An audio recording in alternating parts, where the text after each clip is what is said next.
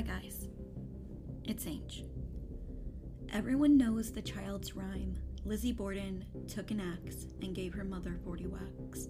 And when she saw what she had done, she gave her father 41. Despite the lyrics in the rhyme, there is little to no evidence to definitively say Lizzie took an axe to her parents. Since the murders occurred in 1892, the notion of forensic science was still roughly a century away, and crime scenes were not scrutinized as they would be today. Many people believe Lizzie to be the obvious choice. And although she did go to trial, nothing ever stood out as making her the clear choice as the murderer. And she was acquitted of the crime. Having said this, it's still one of the most famous crimes in US history. The second myth is that Mr. Borden was incredibly cheap, and Mrs. Borden was very disagreeable, and the family were not speaking to each other. Andrew Borden was cheap. While this would fit a certain narrative, the truth is, Andrew was not cheap at all. The reason we believe he was cheap was allegedly the eating of week old mutton for breakfast.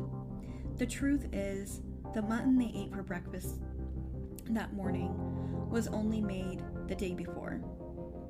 Also, Mrs. Borden was not an antisocial recluse, as many people would come to believe.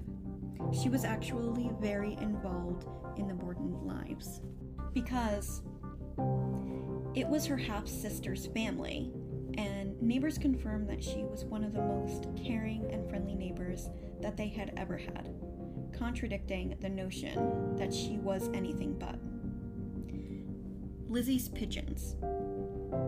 It is rumored that Andrew took an axe to Lizzie's pet pigeons, and allegedly he had done this as a punishment to Lizzie.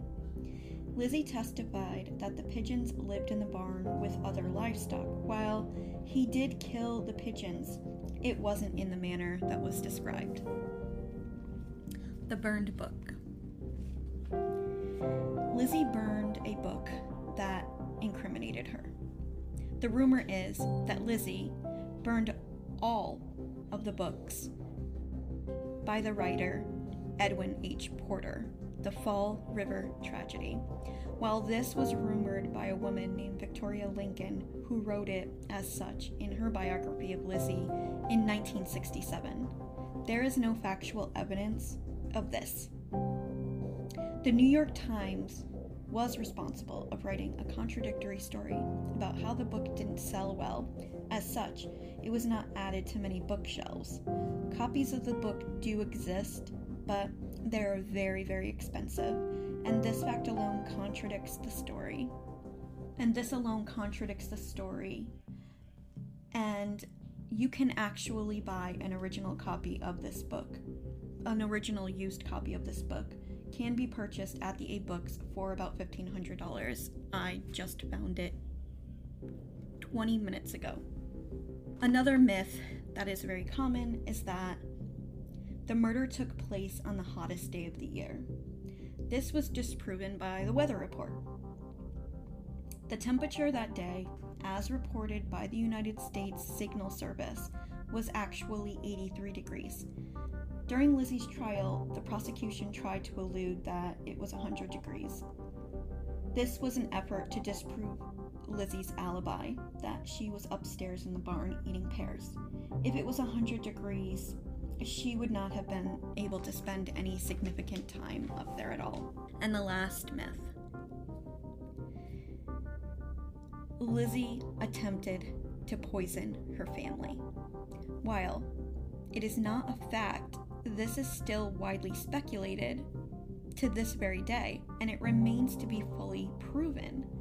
And therefore, it is possible, but not entirely certain. The only testimony that was given was by a drugstore clerk who claimed that on August 3rd, the day before the murders happened, he claims that a quote unquote Ms. Borden came into the store to buy hydrogen cyanide, which was known as prussic acid.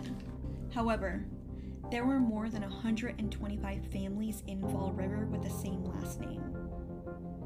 According to the criminal element, Therefore, with no additional witnesses, no receipts, and no toxicology reports, there is no way to verify Lizzie Borden purchased this.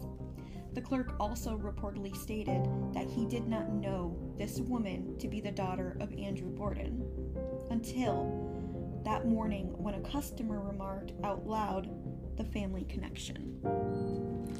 So, these are just a few of the myths and legends that I want to continue to talk about in the coming weeks. And I hope you all are enjoying this short little series on Lizzie Borden, and I will see you all again real soon.